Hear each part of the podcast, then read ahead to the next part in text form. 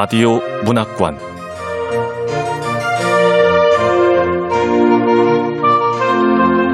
한국 단편 문학 특선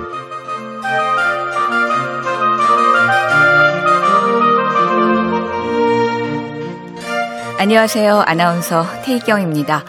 KBS 라디오 문학관 한국 단편 문학 특선. 오늘 함께 하실 작품은 2021 김유정 문학상 대상 수상작인 권여선 작가의 기억의 왈츠입니다. 권여선 작가는 1965년 경북 안동에서 태어났고 서울대 국어국문학과와 같은 학교 대학원을 졸업하고 인하대 대학원에서 국문학과 박사과정을 수료했습니다. 1996년 장편소설 푸르른 틈새로 제2회 상상문학상을 수상하면서 등단했고요. 소설집으로 처녀 치마, 분홍 리본의 시절, 내 정원의 붉은 열매, 비자나무 숲, 안녕 주정뱅이, 아직 멀었다는 말, 장편 소설로 레가토, 토우의 집, 레몬 등 많습니다. 오영수 문학상, 이상 문학상, 한국일보 문학상, 독립문학상, 동인 문학상, 이효석 문학상을 수상한 바 있습니다. KBS 라디오 문학관 한국 단편문학 특선, 권여선 작가의 기억의 왈츠 지금 시작합니다.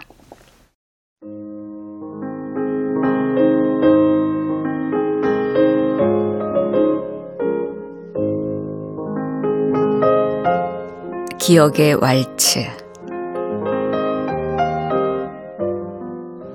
권여선 얼마 전 동생 부부와 교회에 있는 숲속 식당에 다녀온 후부터 나는 오래전에 지나가 버린 청춘의 한 시절을 자꾸 되돌아보는 버릇이 생겼다. 무려 30년도 넘은 거의 40여 년이 되어가는 머나먼 과거의 일들이다. 반복해서 돌이키다 보니 처음에는 안개에 덮인 듯 아득했던 기억이 조금 또렷해진 듯 했고, 점점이 끊겼던 사건의 순서가 느슨하게 연결되기도 했다.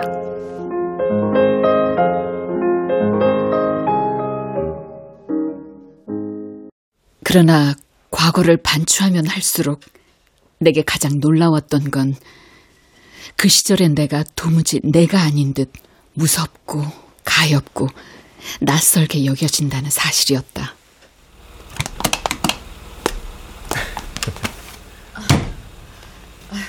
제부 늦게 내려와서 미안합니다. 아유, 뭘요? 오늘 밥 먹으러 가는 데는 언니 마음에 쏙 들걸? 아, 뭐해? 어? 출발해야지. 어, 어, 어, 가자.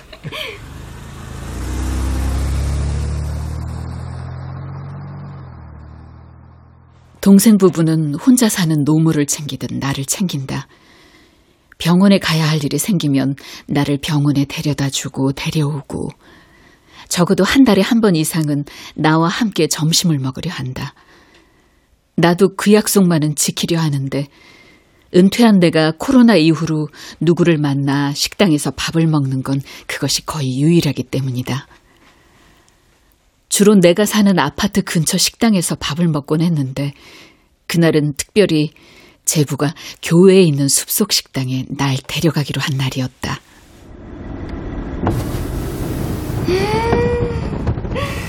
여긴 시골 냄새 난다. 그러니까. 아니, 이 숲 속에 식당이 있다고? 음. 당신 어떻게 한 거야? 예전에 자전거 동호회 사람들하고 와본 적 있거든.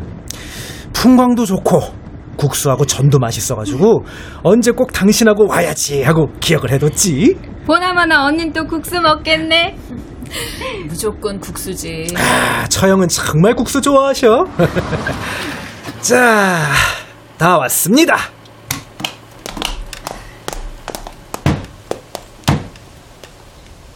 뜻밖에도 숲속 식당은 사방이 개폐 가능한 유리문에 둥근 유리 천장으로 되어 있었다.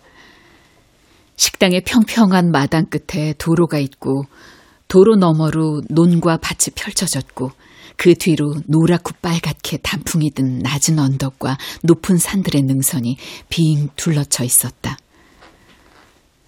주위를 둘러볼수록 나는 이상한 기분에 사로잡혔다. 이 마당 한가운데서 혼자 서 있는 여자를 본 것 같기도 하고, 아닌가? 내가 서 있었나? 언니, 왜 그래? 저, 저기, 저기 어디? 저기에 펌프가 있어. 정말이네? 언니, 정말 여기 와본 거야? 언제? 대학원 다닐 때. 나는 눈을 가늘게 뜨고 마당 울타리 중간에 놓인 펌프를 가만히 노려보았다. 아, 펌프질을 그렇게 하는구나. 이제는 쓰지 않는지 펌프는 잔뜩 녹이 슬었고 그 아래 바짝 마른 땅에는 아무것도 없었다. 그때와는 크고 작은 부분들이 미묘하게 달라져 있었지만 장소와 지형은 오래전 그곳과 완전히 겹쳐졌다. 30년도 넘은 거의 40여 년 전 대학원에 다니던 시절 나는 경서와 이곳에 온 적이 있었다. 아, 나는 그 시절을 까맣게 잊고 있었다.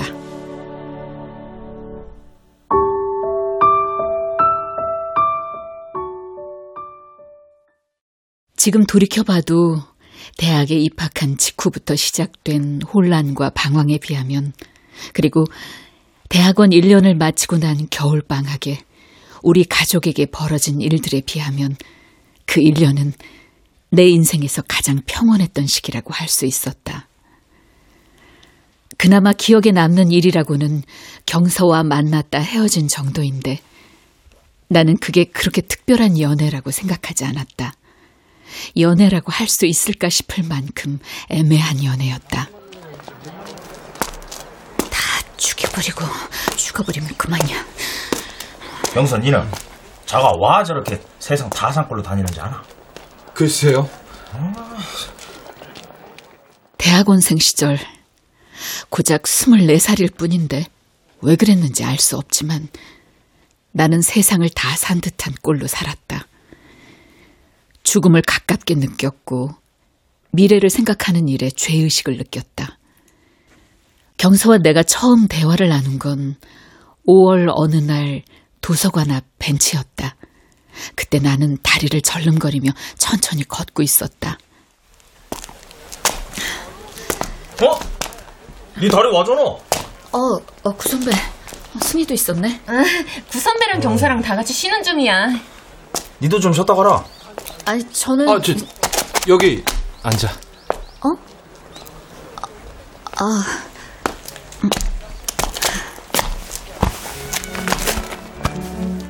여자 동기인 승희가 편하게 생각돼 그 옆에 앉으려는데 갑자기 경서가 훌쩍 일어나 옆으로 비켜 앉으며 자리를 만들어주는 바람에 나는 본의 아니게 경서와 구선배 사이에 끼어앉게 되었다. 내가 앉자마자 경서가 담배를 내밀며 피우겠냐고 물었고 나는 나도 있다고 말했다. 그게 우리가 나는 첫 대화였다. 담배 피울래? 나도 있어. 니왜 그렇게 싼 거 피노? 많이 피우니까 싼 걸 피워야죠. 근데 다리가 왜... 그래. 왜 졸름거리고 다니노? 어 디 다쳤어? 아, 이게 있잖아요, 구선배. 응. 이게 말이야. 사흘 전 학생회 출범 기념 체육대회에서 작은 사고가 있었거든. 체육대회 스크럼 깨부수기 종목이 있었는데 거기 참가했다가 내가 넘어져서 그만 밑에 깔렸거든요. 어, 깔렸어? 근데 깔린 게 문제가 아니라 응. 웬 남학생이 허공에서 날아와 머리로 내 종아리를 들이받는 바람에 근육이 뭉쳐버린 거야. 종아리 뒷부분이 시커멓게 죽었는데 의사 말로는 멍이 다 풀리는데 한 달쯤 걸릴 거라고. 아이, 뼈는 괜찮고.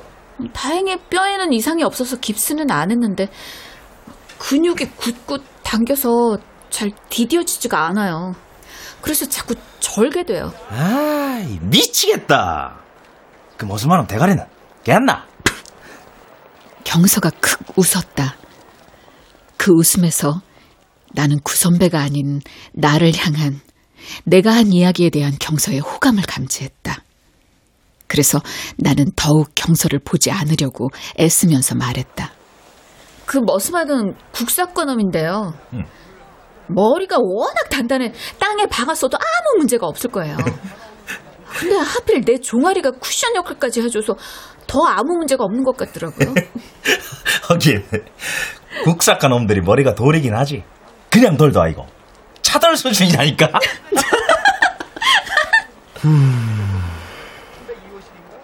그러나 이번에는 경서가 웃지 않았다. 홀깃 보니 그는 아주 골똘한 생각에 잠겨 있었다. 조금 전에 내가 감지한 호감 같은 건 전혀 찾아볼 수 없고 자신만의 상념에 완전히 빠져든 얼굴이었다. 그 순간 나는 스스로도 알 수 없는 구슬픈 패배감에 휩싸였는데 왜 그런 느낌이 드는지 알 수 없었다. 하지만 나는 이내 슬픈 감정에서 빠져나와 속으로 코웃음을 치며 내가 왜 친하지도 않은 사람들과 앉아 시간 낭비를 하고 있느냐고 어디로든 한시 앞이 가야겠다고 생각하고 엄지로 불똥을 탁 튕겨 담배를 껐다. 그때 놀랍게도 경서가 낮은 소리로 노래를 흥얼거리기 시작했다.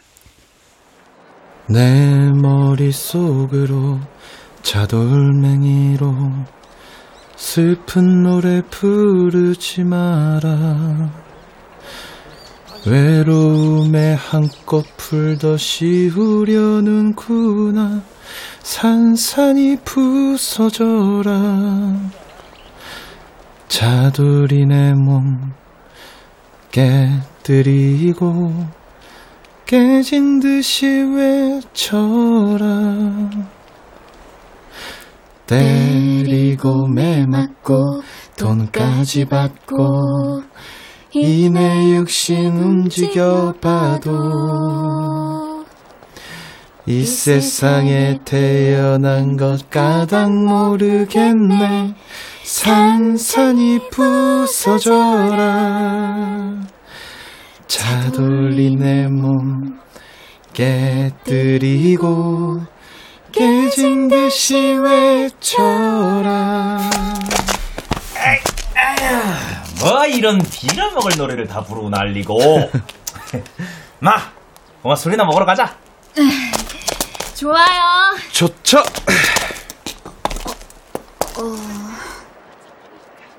경서도 좋죠 하고 일어나더니 같이 가도 되는지 빠져줘야 하는지 몰라 멀뚱멀뚱 앉아있는 내게 기묘한 손짓을 했다. 다리가 불편한 숙녀에게 춤이라도 권하는 듯한 우아하고 장난스런 초대 손짓을. 자 가시죠 머릿속으로 차돌맹이로 슬픈 노래 부 요즘도 나는 젊은 날 도대체 왜 이런 노래들만 부르고 살았을까 싶은 그러나 하도 불러 아직도 가사를 완벽하게 외우고 있는 노래들을 이따금 불러보곤 한다. 내 머릿속으로 차돌맹이로 슬픈 노래 부르지 마라. 한 사람이 죽으려고 태어난 것 같다. 산산이 부서져라. 이런 노래를 경서가 알고 있을 줄은. 그래서 국사과 머스마의 차돌 수준의 머리 얘기를 듣고 가사의 첫 부분을 골똘히 생각하고 있을 줄은 당시에 나는 꿈에도 몰랐다. 그날 이후로 경서는 수업 시간에 뒷자리에 앉은 나를 찾아와 네, 여러분 대학원생 정도면 이 정도는 같이 상식이죠. 담배 피우러 갈래? 예? 아 수업 아니, 중이니까 수업 끝나고 밥 먹고. 커피 마시자 왜 대답들이 없어? 뭐? 학부 때다 했던 거잖아. 그럼 술 마실래? 아이씨, 갈 길이 멀다. 아니 박기혁이, 둘이? 너왜 논문 어. 받으러 왜 안 와? 그럼 예? 구선배 부를까? 윤세는 어디 갔어? 어 그러자 윤세는 또 안 왔어? 그 선배는 승희를 대동하고 나타났고 그렇게 우리 넷은 자주 술을 마시러 다녔다. 둘이 있을 때나 넷이 모인 술자리에서나 경서는 한결같았다. 그는 자신이 하루하루 부지런히 축적한 이론적 틀이나 용어로 다양한 문화 현상이나 예술 작품을 새롭게 해석하고 설명하는 걸 좋아했다. 드물지만 때로 자신의 해석이 깊고 정확한 공감을 얻었을 때면 경서는 어린애처럼 입을 벌리고 기뻐했다.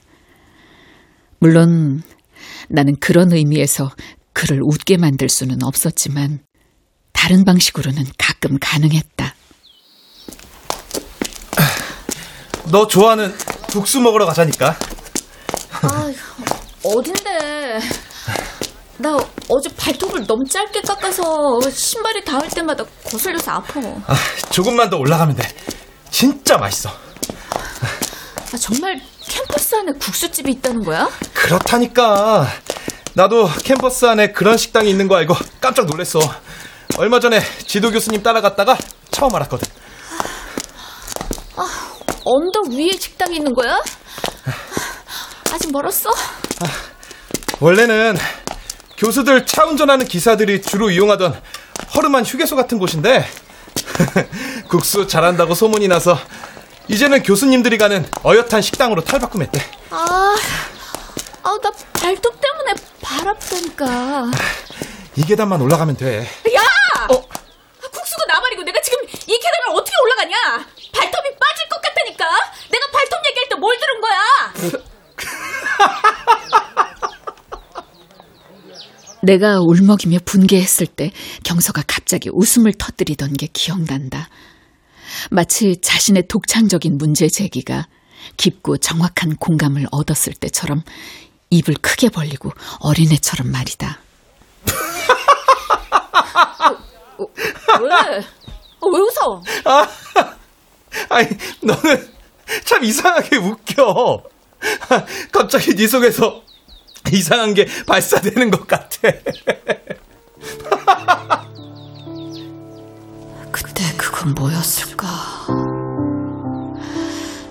내 속에서 예기치 않은 순간에 발사된 그건 지금의 내 생각에 그건 아마 내가 당시에 가지고 있던 어두운 정념과 그럼에도 불구하고 24살의 삶이 품을 수밖에 없는 경쾌한 반짝임 사이에서 빚어지는 어떤 비틀림 같은 것. 그 와중에 발사되는 우스꽝스러움이 아니었을까 싶다. 그 일이 있은 후 시간이 지날수록 나는 경서를 대하는 게 썩 편하지만은 않았다. 나는 그의 눈빛, 그의 경청에서 그가 나를 흥미진진하게 읽고 해석하려 한다는 느낌을 받았고 서서히 두려움에 사로잡혔다. 한편으로는 혹시 그가 내 내부에서 치명적인 진실들을 캐낼까 두려웠고 다른 한편으로는 그가 내게서 아무것도 캐내지 못할까 두려웠다. 그러나 무엇보다 두려운 건 내가 그를 경서라는 인간을 도저히 읽어내지 못하리라는 절망감이었다. 내 속엔 그를 해석할 능력도 의지도 욕망도 없었다. 경서 아닌 다른 누구를 향한 것도 없었다.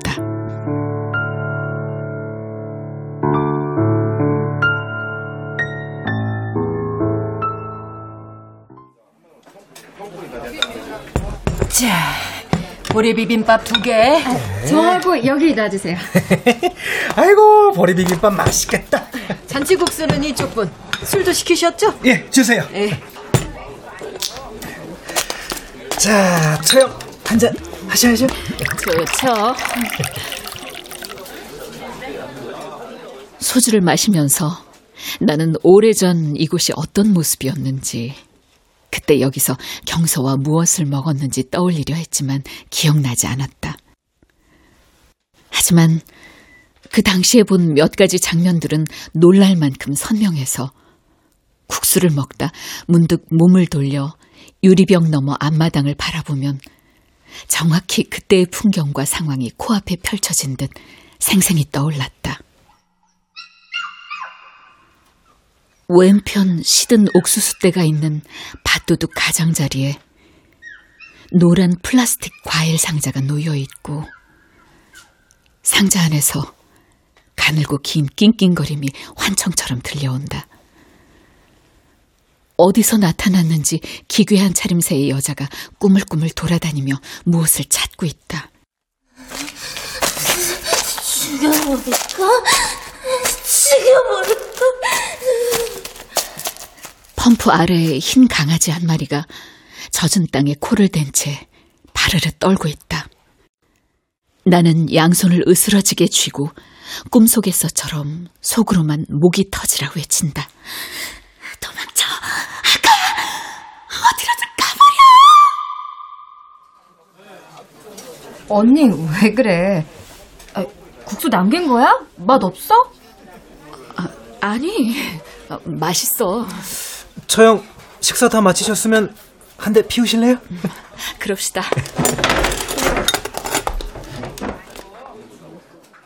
우리는 식당 왼편 옥수수대 근처에서 담배를 피웠다. 어디선가 무르르는 소리가 들려왔는데 아마 보이지 않는 둔덕 너머에 작은 시내가 있나 보다. 동생이 계산을 마치고 우리 쪽으로 오더니 말했다. 여기 너무 싸다. 그렇다니까. 아이, 근데 왜 햇빛 는 데서 그러고 들고 있어? 저쪽으로 가.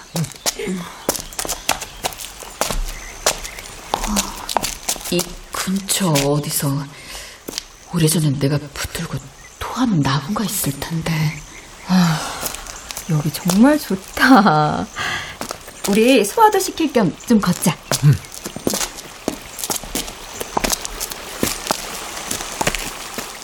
우리는 소화도 시킬 겸 산책 삼아 나무들 사이를 거닐었고 걷는 동안 가늘게 흘러내리는 물소리가 점점 분명해지는 걸 느꼈다.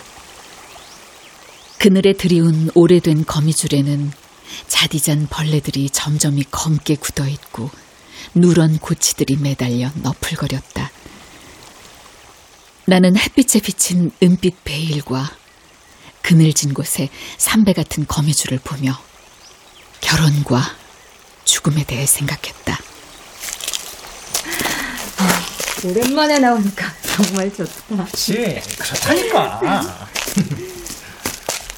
누군가는 저렇게 빛나는 베일을 쓰고 결혼을 하고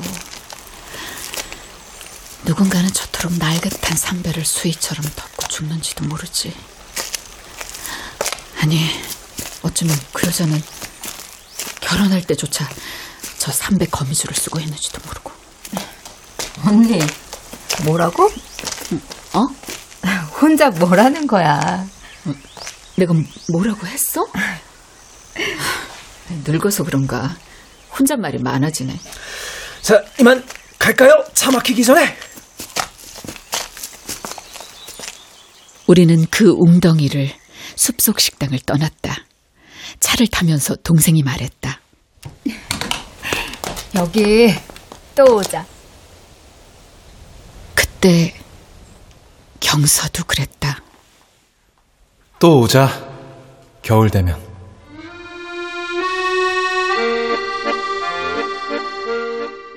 그 가을 우리 넷이 소풍 삼아 숲속 식당을 찾아갔던 날을 찬찬히 떠올려 본다. 아마 구선배가 어디서 그 식당을 알아내서 가자고 했던 것 같다. 니들 펌프질 해봤나? 서울 촌놈들은 이런 거 모르지? 아, 펌프질을 그렇게 하는구나. 식당에 도착하자마자 우리는 앞마당 펌프에서 펌프질을 해 세수를 하고 햇빛에 얼굴을 말리며 담배를 피웠다. 주변을 빙 두른 산을 바라보며 구선배가 아, 좋다. 또 오자. 겨울 되면. 겨울에 눈 와도 좋겠네. 이제 국수 먹으러 들어가자. 먼저 들어가서 내 것도 시켜줘요. 나 담배 한 대만 더 피우고. 빨리 와. 어.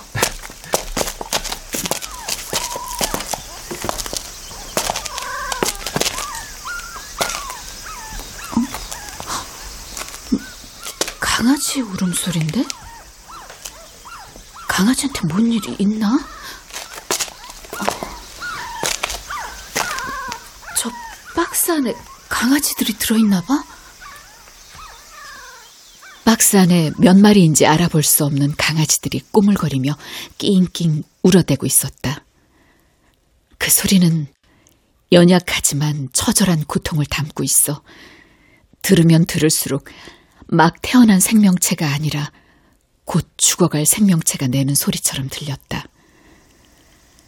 대낮에 이런 소리를 듣다니 오늘도 취하고 말지 생각하는데 갑자기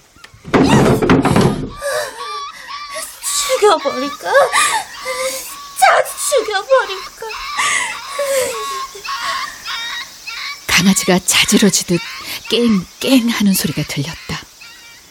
어디서 나타났는지 모를 작고 마른 도깨비 같은 여자가 상자를 뒤엎는 바람에 바닥에 내동댕이 쳐진 강아지들이 놀라 비명을 지른 것이었다. 죽여버릴까? 이 새끼! 깨갱깨갱 소리가 났다. 그 다음 강아지도, 그 다음 강아지도 등이건 꼬리건 뒷덜미건 잡아채서 바구니 안으로 힘껏.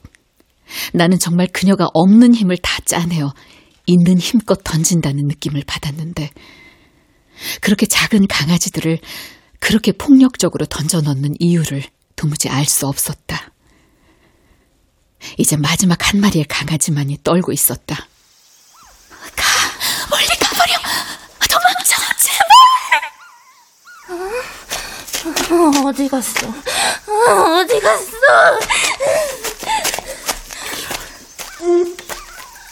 가, 제발, 빨리 가버려. 도망치라고.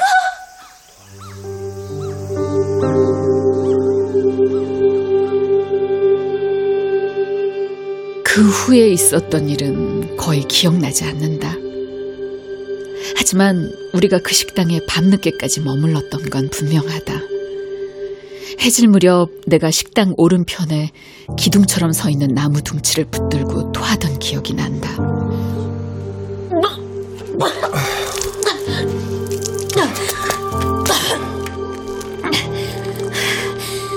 죽어버릴까? 그러지 마. 죽어버릴까? 그러지 마.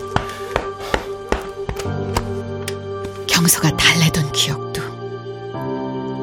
그런데 그 밤 그토록 만취한 상태에서 우리는 어떻게 오랜 시간 시외버스를 타고 집으로 돌아왔던 걸까?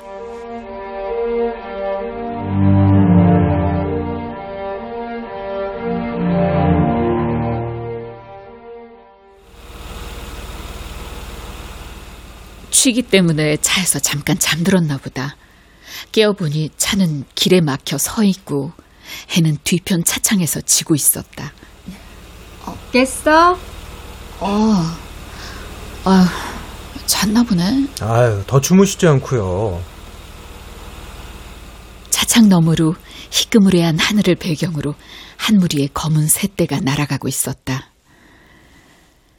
대학원 시절 내가 경서와 만난 시기는 그의 5월부터 그 가을 소풍까지였던 것 같다. 그 뒤로 두어 번 더 만난 것 같은데 잘 기억나지 않는다. 종강을 하고 겨울방학이 된 후로 우리는 연락이 끊겼고 다음 해 새학기에 나는 대학원에 등록하지 못했다. 너 그때 나 대학원 잠깐 다녔을 때 말이야. 생각해? 그때 생각을 왜 해? 난 그때 생각만 하면 아직도 화가 나.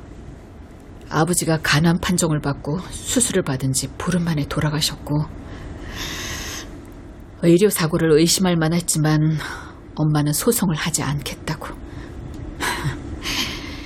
누가 봐도 병원 측으로부터 소를 제기하지 않겠다는 각서를 쓰고 합의금을 받은 것 같은데 엄마는 펄쩍 뛰면서 부인했지. 그래서 유산 문제 협의하는 과정에서 언니하고 난 엄마하고 오빠한테 의절당하고 집에서 쫓겨나다시피 했잖아. 그때 급히 짐을 싸서 월세방으로 이사가는 바람에 대학원 동기한테 보내야 할 것들 상자에 담아서 우편으로 보내기도 했는데 오늘은 그것도 다 기억이 나네. 대학원 동기가 남자예요? 네, 남자였어? 남자한테 돌려준 게 뭔데? 글쎄. 차가 많이 막히네. 우편물을 보낼 때 내가 아무 연락을 하지 않았듯 경서 역시 우편물을 받고도 아무 연락이 없었다. 나는 돈을 벌기 위해 지도교수의 추천으로 공단급 기관의 홍보실에 인턴으로 들어갔고 1, 2년 뒤에 정직원이 되었다. 그때는 곧잘 그런 조건으로 채용이 되었다. 소송을 통해 나와 동생 몫의 유산을 받는데 3년이 걸렸다. 그 돈으로 나는 작은 아파트를 샀고 동생은 제부와 결혼했다. 몇 년 뒤에 내가 다니던 기관이 정식공단으로 승격되면서 나는 공무원 신분이 되었고 재작년에 은퇴할 때까지 30년 이상 근속했다. 살면서 몇 번 결혼할 뻔한 적도 있었지만 결국은 혼자 사는 편을 택했다. 아휴, 이제 좀 풀리나 보네. 길이 좀 뚫렸는지 차가 다시 달리기 시작했다. 나는 자세를 고쳐 앉았다. 대학원 이후 우연이라도 경서를 만난 적은 없다. 승이나 구선배도 만난 적이 없다. 그러니 그렇게 까맣게 잊고 살았을 것이다. 의절한 모자와도 지금껏 만난 적이 없다. 까맣게 잊고 싶은데 그들은 이상하게 쉽게 잊히지 않는다.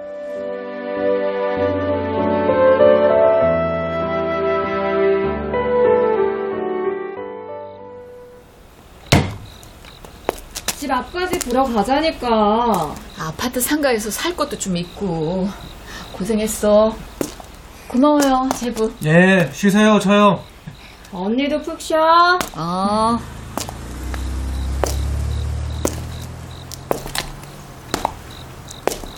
경수하고 내가 멀어지게 된 특별한 이유나 얘기는 없었을 거야. 그 당시 내 상황이 안 좋았고, 내가 대학원을 그만두면서 자연스럽게 멀어진 거지. 어? 수박이다. 맞아. 편지도 있었지. 이유 없이 멀어진 게 아니었어. 그렇다. 5월의 수박이었다. 그날 마지막 술집에서 어떻게 나왔는지 모르지만 내가 겨우 정신을 차렸을 때 승희가 나를 힘겹게 부축하고 있었다. 나는 눈을 뜨고 제대로 걸으려고 애쓰다 수박을 발견했다.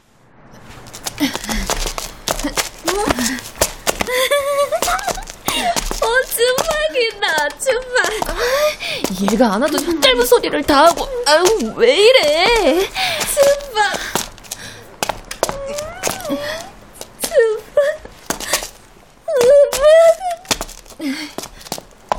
어떤 신호가 반짝 켜진 것 같았다. 거리의 어둠 속에 오롯이 불을 켜고 있던 과일 가게처럼 내 안의 어둠 속에서도 징그러운 그 신호가 반짝 켜져 영롱하게 빛나기 시작했다. 지금은 울어도 된다고, 이 순간만은 때를 써도 된다고 허락받은 아이처럼 아무도 사주지 않을 거라는 마음과 그래도 누군가는 경선은 사줄지 모른다는 마음이 반으로 쪼개져 얼굴이 수박 속처럼 달아올랐고 그 위로 눈물이 흘러내렸다. 엄마, 어, 엄마야? 야, 니 지금 수박 먹고 싶어서 우는 거가? 수박이가 지금 철이 아니라 맛없다니까? 비싸기만 하고. 아이, 수박이 왜 맛이 없어요? 예? 저렇게 먹고 싶다고 우는데. 참, 여자한테 수박 하나 못 사주나? 나는 울면서도 경서가 뭐라고 할 것인지에만 온 신경을 곤두세우고 있었다. 형, 제가 살게요. 그 목소리가 들려온 순간 나는 찬란한 승리감에 휩싸였다. 내가 그 수박을 먹은 기억은 없다. 그 비싼 수박이 어떻게 되었는지도 모른다. 쭈박쭈박하고 울면서 내가 원한 건 무엇이었을까? 어처구니 없는 걸 요구해서 상대를 끝내 시험에 들게 해 그걸 얻어내고 말겠다는 결국 이겨먹고 말겠다는 그 악착한 마음은 어디서 왔을까? 그리고 선물을 쉽게 잊듯 그 선물을 준 사람도 이겨 먹었으니까.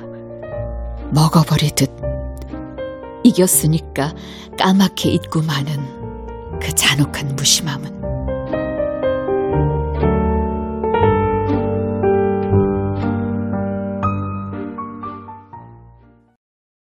동생 부부와 숲속 식당에 다녀오기 전까지만 해도 아득한 망각의 저편에 던져두었던 경서가 준 또 다른 선물에 대해 이제 이야기할 때가 되었다. 이건 수박과는 아주 다른, 훨씬 위험한 선물이다. 집 주소 좀 알려줘. 우편으로 뭔가 보내줄 게 있어. 박스를 뜯자 크기도 모양도 다른 오래되어 나달나달한 것부터 가죽 장정의 새 것까지 각종 노트들이 들어 있었다. 이거 다 일기장이잖아. 경서에는 일기장을 왜 나한테 편지도 있네? 내가 중학교 때부터 지금까지 10년 동안 써왔던 일기들이야. 하나도 빼놓지 않고 너한테 보낸다. 나 이런 모험은 평생 해본 적이 없어. 마치 미사일의 발사 버튼을 누르는 심정인데 그 미사일이 돌아와 터질 장소는 어쩌면 나 자신이 될지도 모르겠다. 나는 지금에 와서야 그 편지를 쓰던 경서의 떨림을 감지할 수 있다. 그러나 당시에 나는 그저 기가 찰 따름이었고, 나야말로 무슨 폭탄을 받은 기분이었다. 경서에는 지 일기를 나한테 다 읽으라는 거야? 어쩌다 가끔 성에 얽힌 부끄러운 상상이나 일화도 있지만, 이건 뭐 대부분 학습장 같잖아. 나하고 처음 같이 술 마신 날에도 나에 대한 기록은 없고, 다음 날에도 그냥 공부한 스케줄만 간단히 기록돼 있어. 에이, 이걸 언제 봐. 천천히 보지 뭐. 나는 실망하여 일기장을 방구석에 밀어놓았다. 어느 날 경서가 내게 일기 다 읽었어? 다 읽었으면 돌려줘. 어? 어, 그거 아직 다 안 읽었는데 아, 내가 좀 바빠서. 근데 그건 나 준 거 아니었어? 다시 돌려줘야 하는 거야? 그때 경서가 할 말을 잃은 듯 나를 망연히 바라보던 얼굴을 생각하면 지금도 뼈가 저릴 듯 부끄럽다. 당시에 나는 정말 아무것도 모르는 사물, 과장된 연기만 하도록 태엽 감긴 무였다. 다, 다안 읽었다면 아니 다 안 읽었어도 이제는 돌려줘. 내 일기를 왜 네가 가지고 있어야 한다고 생각해? 아, 아, 아, 그래. 그렇구나. 돌려줘야 하는 거였구나. 나는 웅얼거리다 놀라 입을 다물었다. 경서가 머리 끝까지 화가 났다는 걸 알았기 때문이다. 그가 내게 그렇게 무서운 얼굴을 한 적은 없었다. 그는 무서운 얼굴로 또박또박 물었다. 그럼 너는 내가 일기를 내 일기를 너한테 버린 걸로 알았어? 아니, 그건 아니고. 아무튼 알았어. 미안해. 곧 보낼게. 그러나 나는 일기 상자를 곧바로 보내지 않고 석 달 넘게 갖고 있다가 다음해 2월 중순쯤 집에서 쫓겨날 때야 아무 연락도 없이 그에게 우편으로 보냈다. 그리고 우편물을 받았을 텐데도 그가 아무 연락도 하지 않았고 우리는 그렇게 헤어졌다고 생각했다.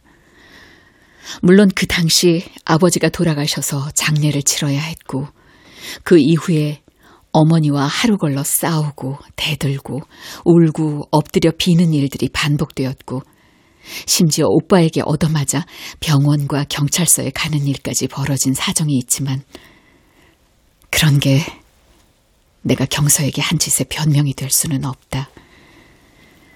그 당시 내게 경서를 향한 특별한 감정과 욕망이 결여되어 있었던 건 맞다. 나는 경서에게 최소한의 존중과 예의를 지키지 않았다. 그러니 두려웠던 것이다. 내가 그렇게 비열하고 무심한 인간이란 걸 명민한 그가 읽어낼까봐. 눈을 감으면 환영처럼 떠오르는 장면이 있다. 가을 햇살이 하얗게 내리는 마당 한복판에 여자가 서 있다. 죽여버릴까? 죽여버릴까? 젊은 날 숲속 식당에서 여자를 처음 보았을 때 내가 느낀 감정은 결코 분노가 아니었다. 오히려 연민과 공감에 가까웠다. 꼬리털이 반쯤 벗겨진 여자의 존재만으로도 꼼짝 못하고 여자가 휘두르는 폭력의 자장 안에서 벌벌 떠는 강아지는 나의 과거 같았고 머리숱이 적고 군데군데 뽑힌 듯한 헌 자국이 있는 술 취한 여자는 나의 미래 같았다. 죽어버릴까? 죽어버릴까? 나는 여자의 말투를 흉내낸 게 아니라 내 속에 오랫동안 고여있던 가래 같은 말을 내뱉은 것 뿐이다. 학대의 사슬 속에는 죽여버릴까와 죽어버릴까밖에 없다. 학대당한 자가 미약한 존재에게 학대를 갚는 그 사슬을 끊으려면 단지 모음 하나만 바꾸면 된다. 비록 그것이 생사를 가른 모음이라 해도.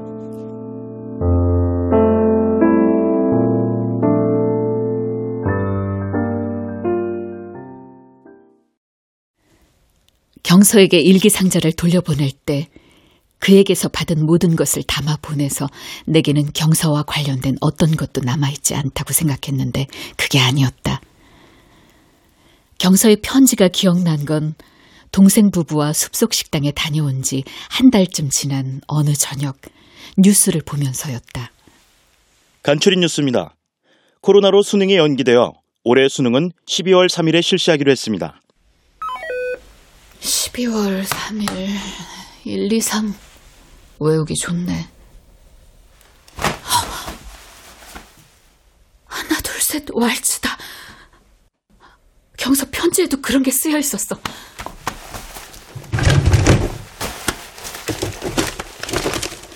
편지는 그해 1월 초쯤 그러니까 내가 그에게 일기상자를 보내기도 전에 그가 써보낸 편지였다. 1월 23일 오전 10시 시외버스 터미널에서 만나자.